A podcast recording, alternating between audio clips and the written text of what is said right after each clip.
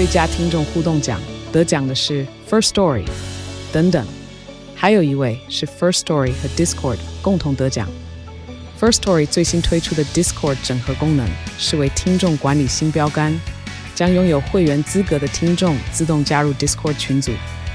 这不仅减少创作者的负担，也为听众带来丰富的互动体验，获得全台 Podcaster 一致肯定。体验这个惊人的功能，立刻点击叙述栏链接，让你与听众互动更上层楼。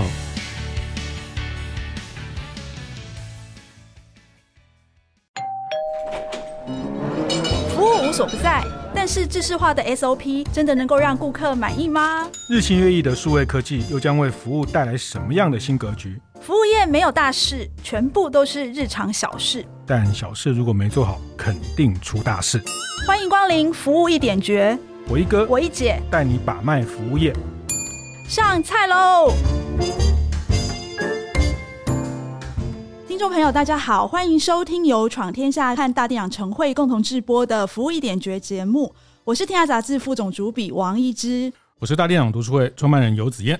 节目一开始呢，我先来告白一下，这样子 吓、欸、我一跳。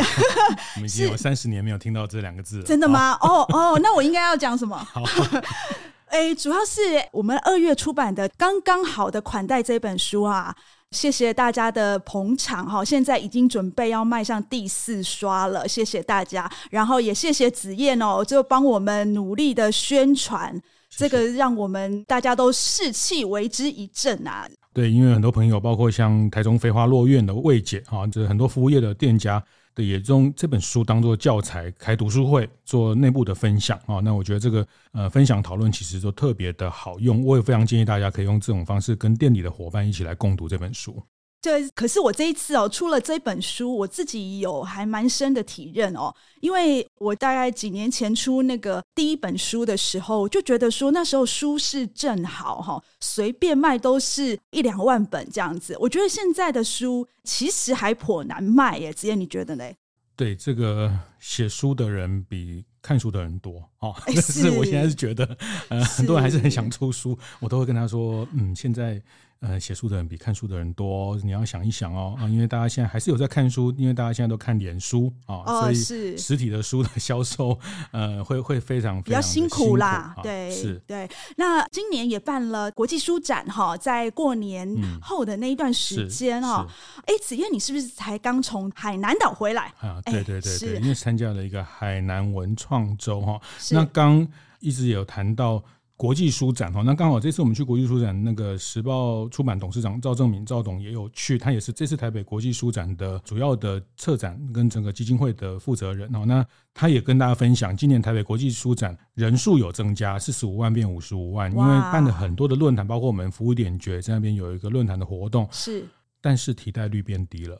嗯，很明显，很明显。对，人流多，但是提袋，我想各个出版社都有这个感觉哈。人气多，但是买气，大家对可能后续会在线上做消费等等哈。所以图书的产业，特别台湾的这个折扣哈，最近两大、三大电商平台都用这个书来当折扣，其实对出版业的压力。非常非常的大哈，是啊，我就觉得很奇怪，为什么新书一上市就是七九折？是这是基本款吗？是是是，所以现在书的定价就越定越贵哈。像我们这个刚刚好的款待，没有很贵啊，很贵，所以大家就赶快买。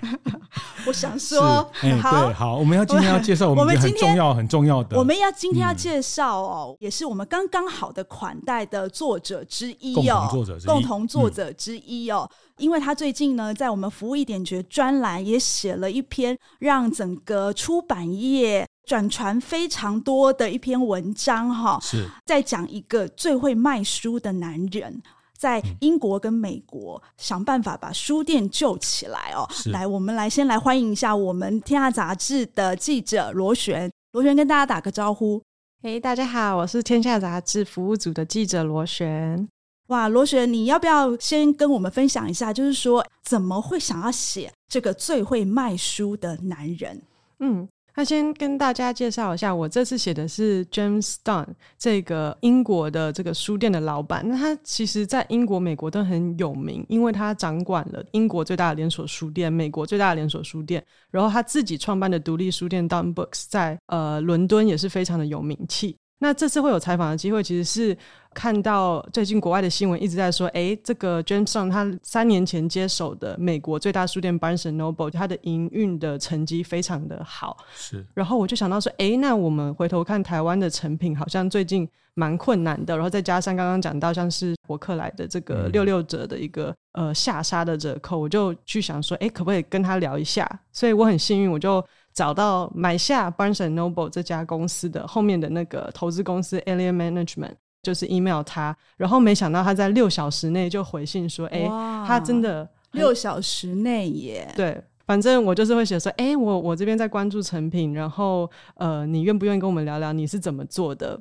那他回信就也很简短哦，他就说，哇，很谢谢你的联系，成品是对业界最好，然后最有创意的连锁书店这样子，然后我们就约了时间采访。其实我蛮好奇的哈，这个 James Stung 他自己对成品最有印象的是哪一个部分啊？他有没有跟你提到？嗯，他其实是在二零一五年的时候去成都，然后他当时是去拜访廖美丽在那边开的方所书店。嗯嗯、那廖美丽是当初也是帮忙创立成品的重要角色之一。那他对这个方所，还有就是后来他研究成品，其实印象最深刻的都是它的陈列与装潢。他特别提到成品的杂志区，就是作为一个过渡区，他非常的认同。然后还有就是成品的空间，他觉得都很平衡，这件事情也是让他觉得很舒服。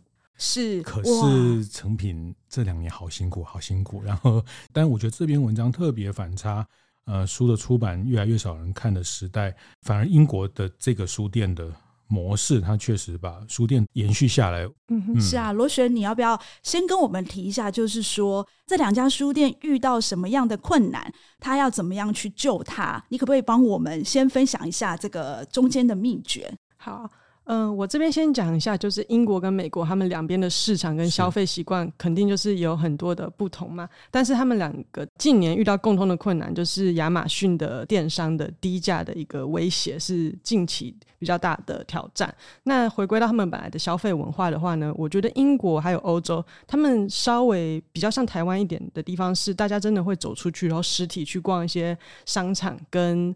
呃，书店，那这个就是英国，反正就是英国的问题，因为书店他们早期在亚马逊崛起之前，呃，在英国都选在这种很不错的商场，所以这些租金的压力那时候因为营收太好了，相对没有那么有感，所以呃，现在反而让他们就是说，哎，那有竞争来了，这个这个租金的压力好大哦，这样子才突然感觉到。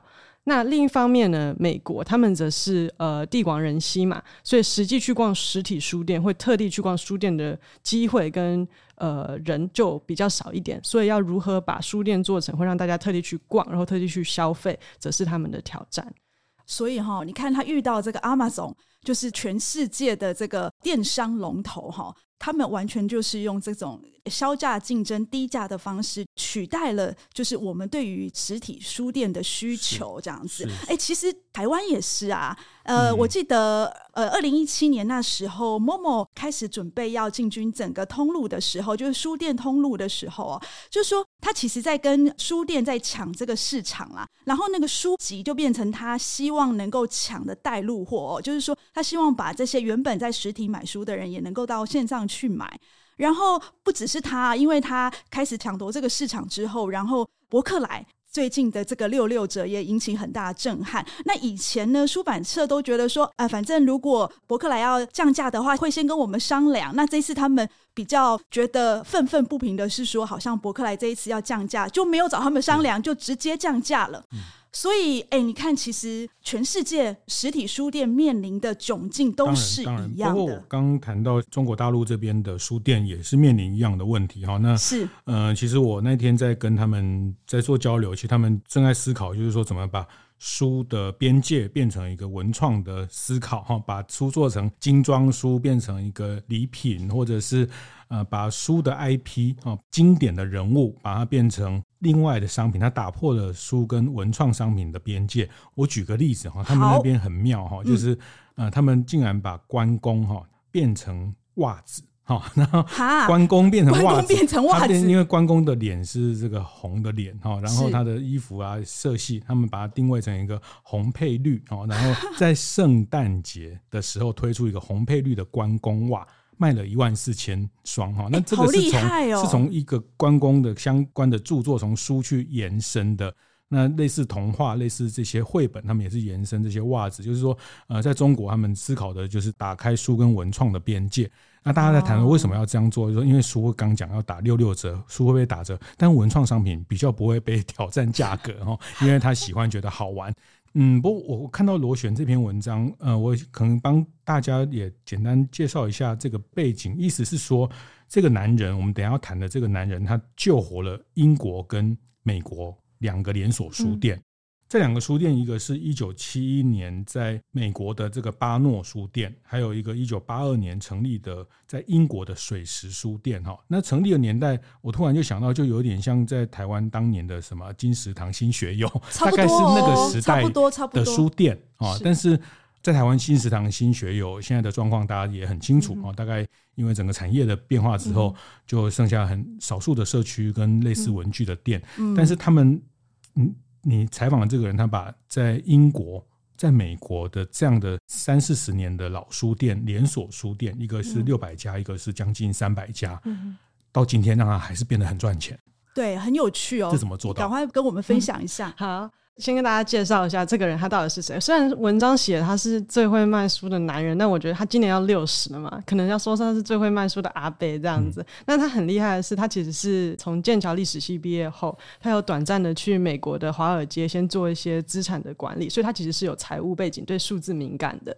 然后他后来就觉得说，哎，他还是想要追随他的梦想，就是阅读跟旅游结合这两件事，所以他很快在二十六岁就回到了伦敦，就成立了一家独立书店，然后。后呃，它的陈列啊，跟呃空间都很特别，所以非常的成功。那他以这个独立书店的思维，呃，他把它套用在他后来怎么去经营这个英国跟美国两大连锁书店，才做的有声有色，所以才能够成功的在四年内，我记得他就让呃英国的水师书店就是，是呃转亏为盈，然后在美国他现在接手三年，也是呃这个 Barnes and Noble 巴诺书店第一次再度的扩张拓点。嗯关键其实就是说，刚刚有提到嘛，呃，书店其实不应该或者是不需要开在租金很贵的黄金店面，所以它其实上任到现在，呃，水石书店三百多家店，有三分之一都是经过重新迁址或者是新的地点。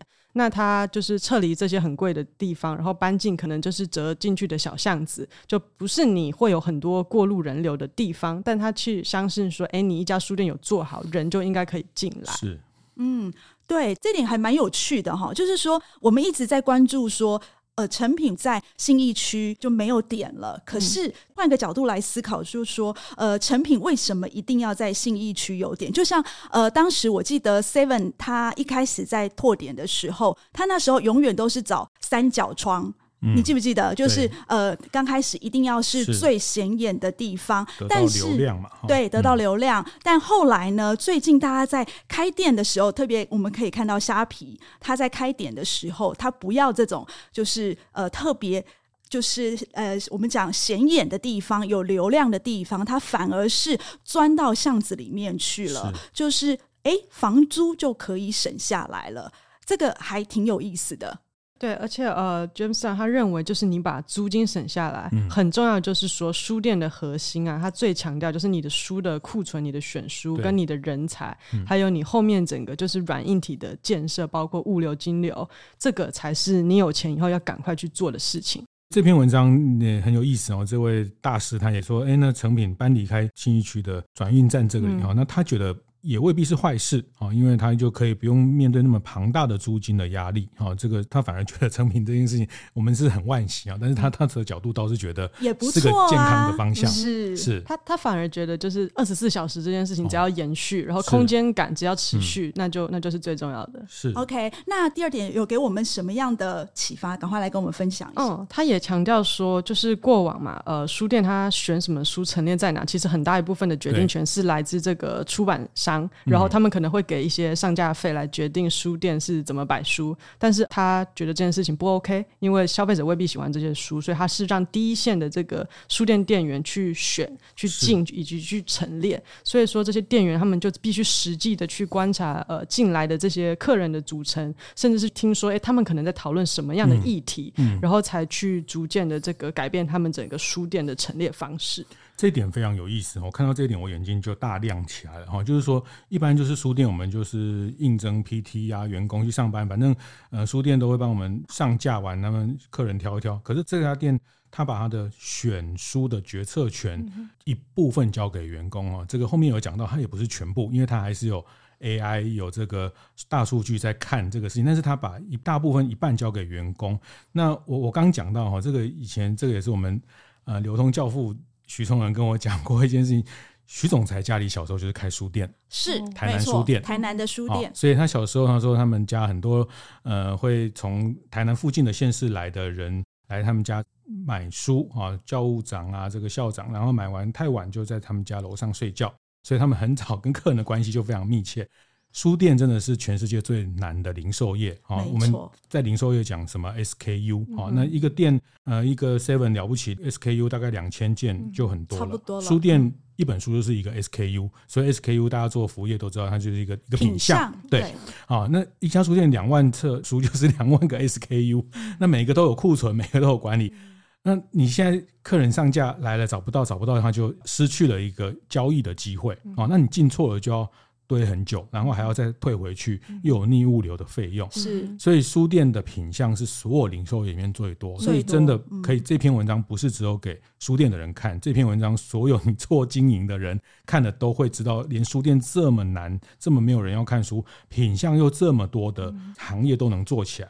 呃，那他也很厉害哦，他也知道说，来书店上班的员工可能都比较自由派，比较关注同志议题，比较可能跟大众未必是完全切合，但是他后面有一个大数据统计的在帮他做最后的安排，所以他讲，呃，一线的员工的自由跟一个管数据的主管共同决定，我我自己看到这个是非常有感哈，那。这有点像我们便利商店，你知道以前便利商店要进多少便当、进多少面包是店长自己店长自己决定的，对对。对啊，所以店长他会想说会卖不完，卖不完他会报废，我要自己吸收，所以不敢定，不敢定。那他可能敢多定的，就是他就算报废，他自己也可以吃的东西，就是说我喜欢的啦，我喜欢，他就是不喜欢吃红豆面包，他就会少定一点，因为万一没有卖完，我还得吃红豆面包，因为我不喜欢吃红豆面包。那后来。后来这个整个系统就变成说总部的 pose 来决定。啊，但是这个又有时候里面书讲，跟刚好这边社区最近在办运动会啊，刚好现在大家在讨论什么剧啊，那其实因为店员都在现场，他都听得到客人的这些讨论，我觉得让我想到的是零售业这件事情，所以这个书店很厉害，他让客人的这些需求在现场的员工可以去回应，然后自己选择他去做选书的。决策，我觉得这点是很有感觉。嗯，是，而且通常会来买书的，都应该不会是跑太远的人，所以这个呃，让店员来决定说我这个畅销书的地方要放哪些书哦，其实很厉害哦。呃，他刚刚有提到，就是说，哎，为什么这个书店是最难的零售业哦？刚讲说选项 SKU 至少有两万个，就有一点点像在便利商店这样子的大小的。地方哈，他去卖类似 Momo 那么多 整个商城的东西，我觉得这个难度实在太高了。好啊，那我们这个最会卖书的男人到底还有什么秘诀呢？我们休息一下，等一下再回来。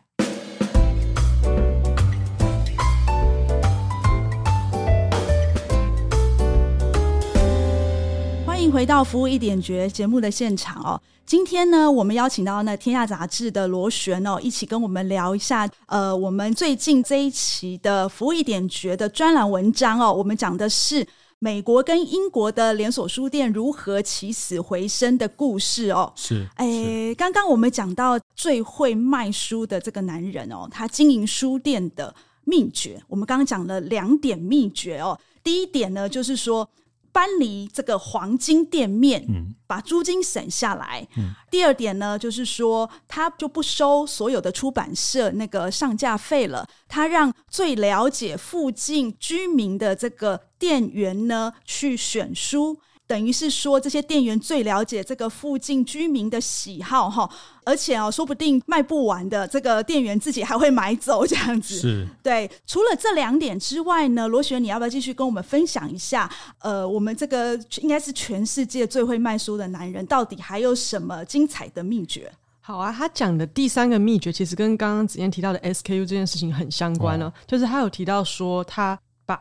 书的这个 SKU 增加了二十五趴，哦、但是书每一本的这个书目 减少了库存的二十五趴，哦、所以它的总书量在书店的数量是没有变的，所以说陈列不会太过的拥挤，只是种类变多了。嗯、那当然说，因为它掌管的是英国、美国最大的连锁书店，所以它有一些物流配送上的一些优势，可以很快的做到补书这件事情。嗯、那为什么要做这件事呢？因为当然就是要满足不同各种的阅读需求嘛。那他也觉得说，唯有你进不同的书。很多的书，你才能够很明确的把每一个类别、每一个书，我们走进书店可能会有呃健康类、文学类、商业类，可以有一个很明确的主题出来，哦、而不是说，哎，你有三十本商业书，但突然就只有两本的健康书，他觉得这样的陈列是不稳定，而且他的做法就是，比如说他现在已经有两万个，他更扩大到两万五千个 SKU，嗯，但是每一个进的书的数量不会太多，嗯哼。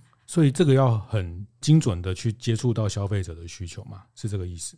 呃，它反而是增加了书的种类，哦、所以它没错。哦、我觉得它分成两块，嗯、就是它让书的店员呃进他们当地的社区消费者会喜欢的书，然后另一方面，它也让这些店员去陈列一区可能是他们自己很感兴趣的书，哦、可这些每个种类都很丰富。对。懂哦，这意思你怎么看这个这个做法？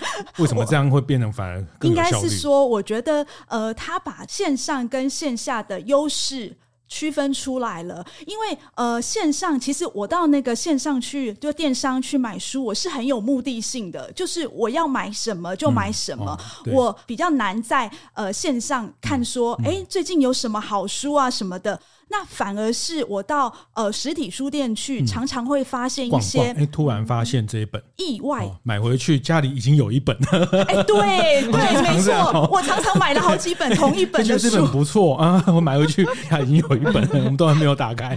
就是人买的，跟买衣服一样，买买去，哎，打开都是一样，我都是黑色的耶。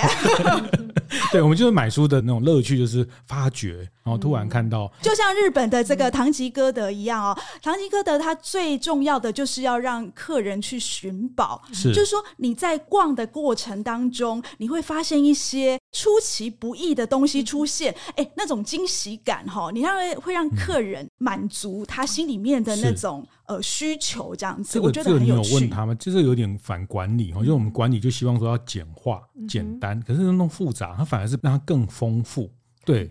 有针对这件事，他其实特别回应说：“哎，那你的书其实可能有一些是不是针对可能大众最喜欢的？亚马逊上买得到，你怎么看？”哦、那他是觉得说：“哎，如果你今天已经特定知道你要一本怎么通马桶的书，嗯、怎么练二头肌的书，他完全不建议你上亚马逊去找。嗯、但是他觉得书店的存在的意义，就是它可以透过空间、透过陈列、透过选书，去创造出对书的需求。”那书它其实不是一般的产品，它的需求是弹性的，是，是这件事情。嗯、也就是说，一个叫创造需求，是，就是说，其实呢，在线上买书是理性的，嗯、但是呢，你在实体呢，你去游逛当中选书呢是非理性的，嗯、是，是，就是你要创造客人的情感需求。这个唐吉诃德也很像哦，就是一般零售业就觉得说卖爆品、卖热门的，可是唐吉诃德反而就挤得你。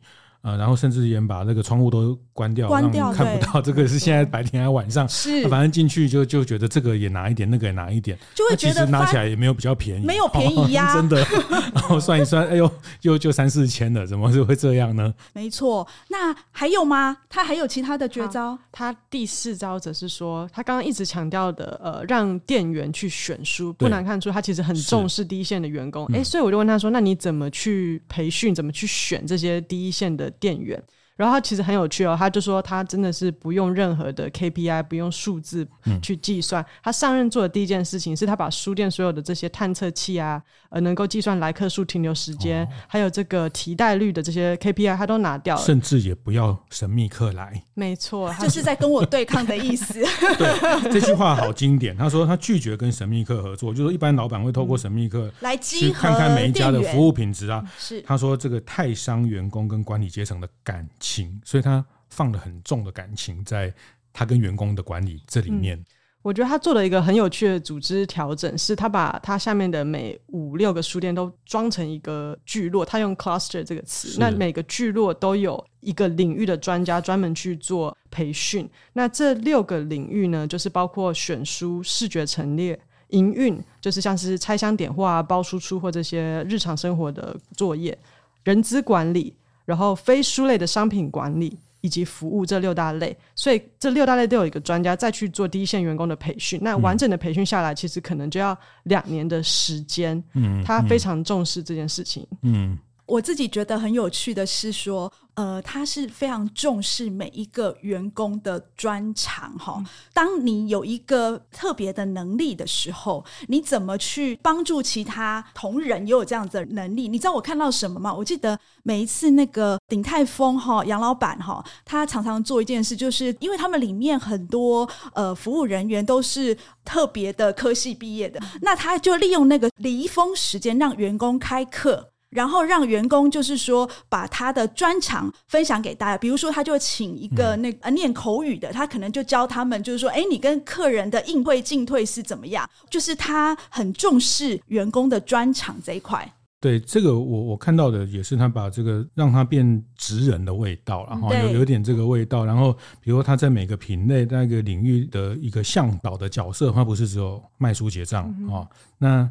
但是我这个看到他其实这个说这么简单，但是他这样的新进的员工的阵亡率很高的样子。嗯，很高。他有提到说，其实他们。第一年，或者是甚至是前六个月的这个，尤其是年轻员工的离职率非常高，因为他们可能会带有一些对书店的这个憧憬，憧憬来进来呃上班，然后发现说，哎，他们要其实除了选书跟客人聊天，你还要去能够陈列去看数字，是，甚至是跟呃其他同事、资深同事一些应对的，其实都很难。嗯。那这个也是他遇到的一个比较大的痛。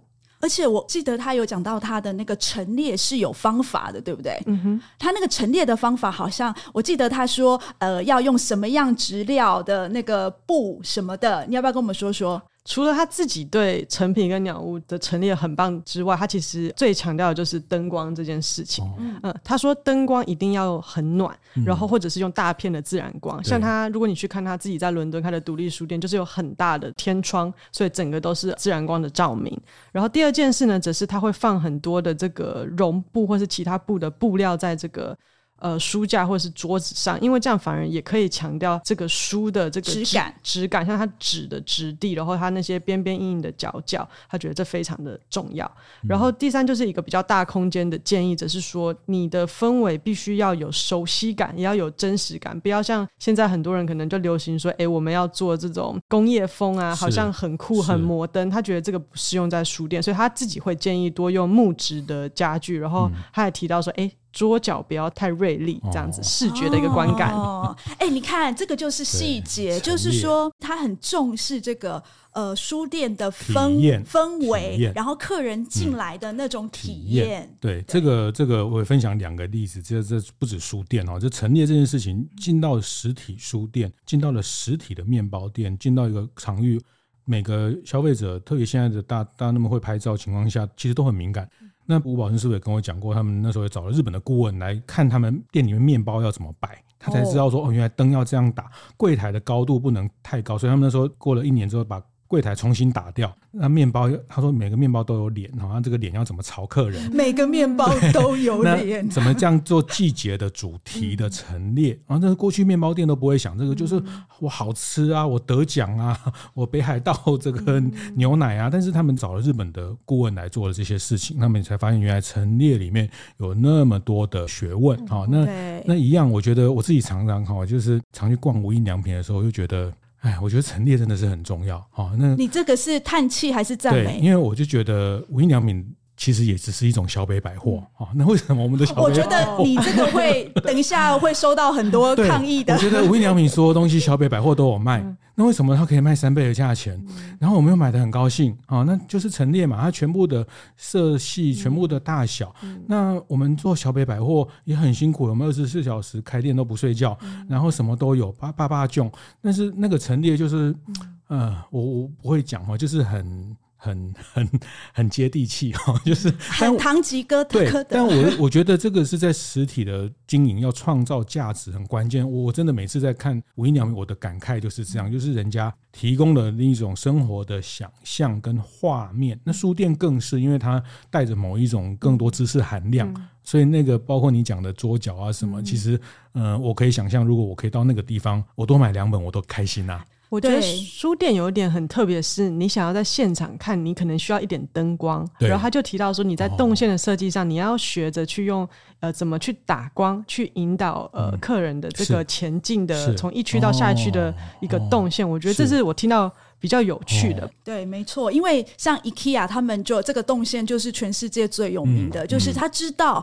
他要在哪里转弯，嗯，然后他知道他转弯的地方要放什么东西，能够让你随手就拿，对，这个就是。IKEA 最厉害的地方，动线的，就是 Costco 也很厉害哈。这个卫生纸一定放在最里面，所以你为了买卫生纸，一定要穿过所有的东西，拿了卫生纸，再穿过所有东西再回来，不知不觉里面又多了好几样。是我记得我那时候去采访，好讨厌，我们是最讨厌这种。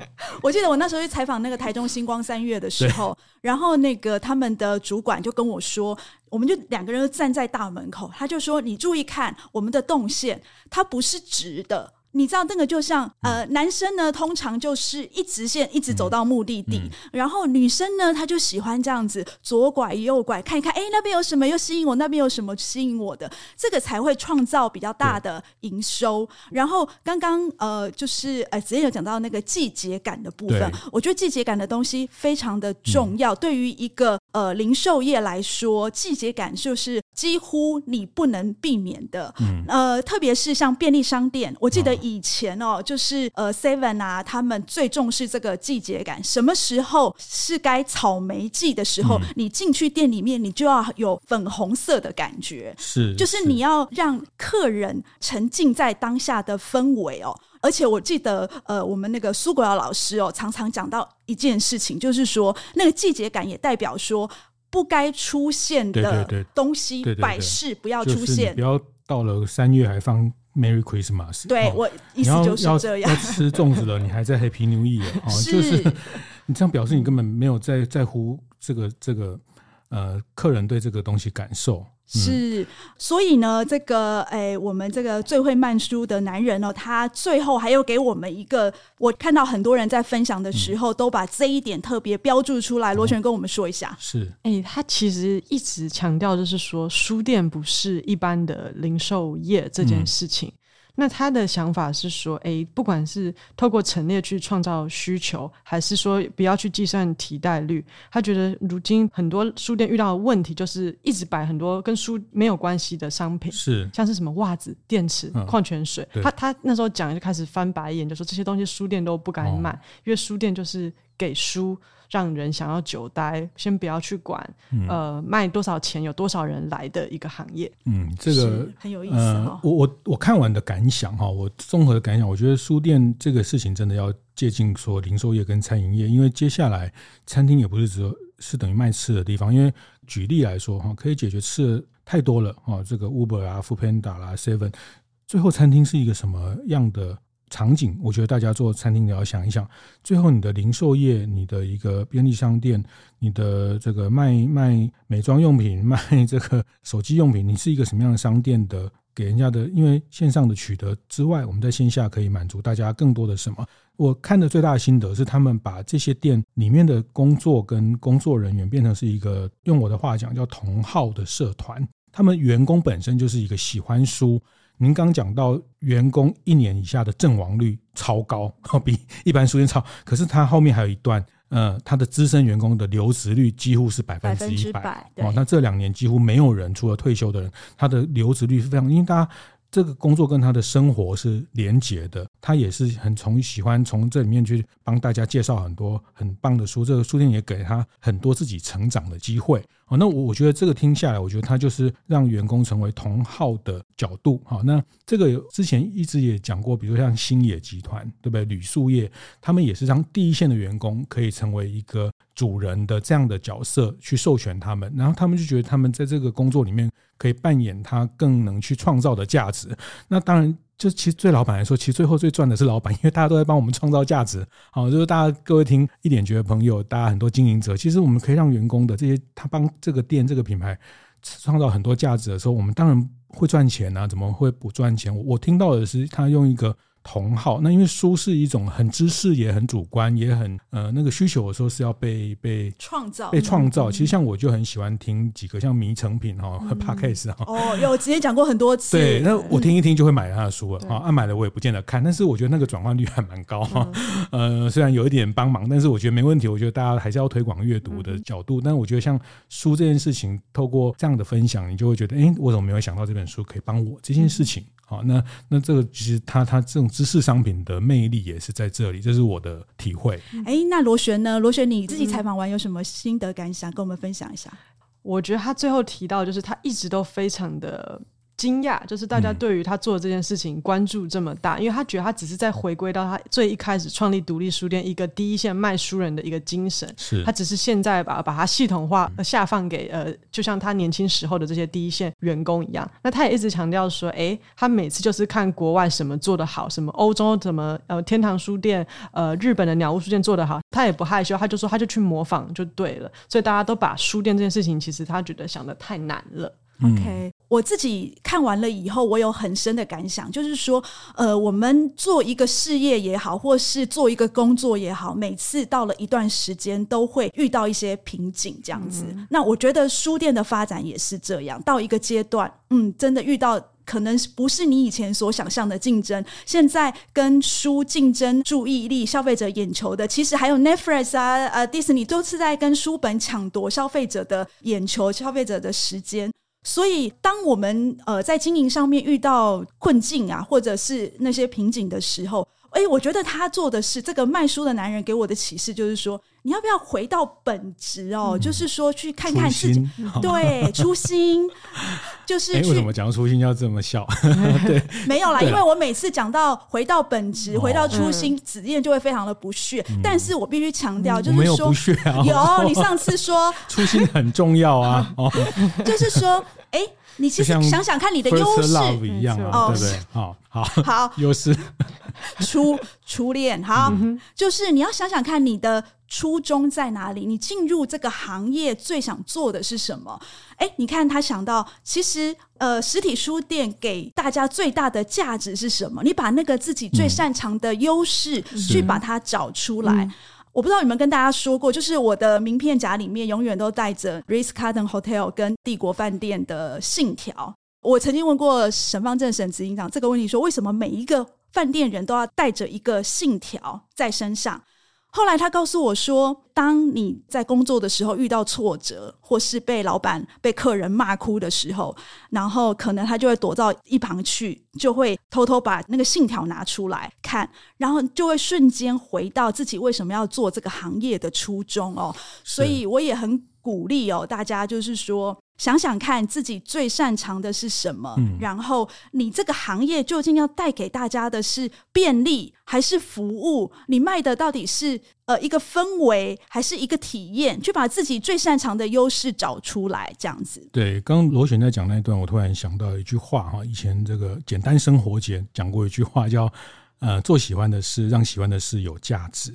啊，我觉得创业或是开店，我们做喜欢的事。我觉得他开书店做喜欢的事，找喜欢书店的人来做喜欢的事，让喜欢的事有价值。好，那也也非常谢谢螺旋哦。我觉得福点觉我们也越来越进化，从台湾，然后把大家的眼界带到。国际啊，带到两岸，那我觉得这个是接下来我们可以给大家更多的一些视野上，因为你的问题不是只有你发生哈，那全世界大家都面临电商的冲击，大家都面临年轻人找不到的问题啊，那我们把这个视野放大，也也非常谢谢这次透过这篇文章，让我们看到。不同的思维在看待同一个问题，他们的解法是。今天我们虽然聊的是书店，书店到底要怎么办？最会卖书的男人怎么救书店？但是其实我觉得他提出的五大秘诀，我觉得也可以套用在我们的服务业的经营上面。当然，然后也希望对我们所有服务业的朋友有所启发。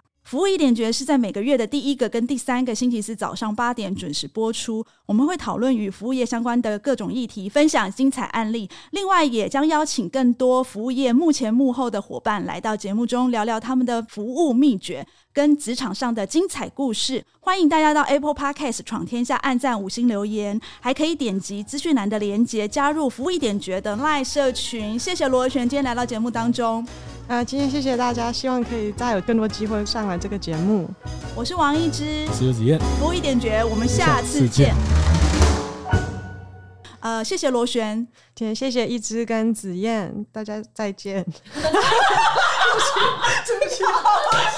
没关系啊，就是。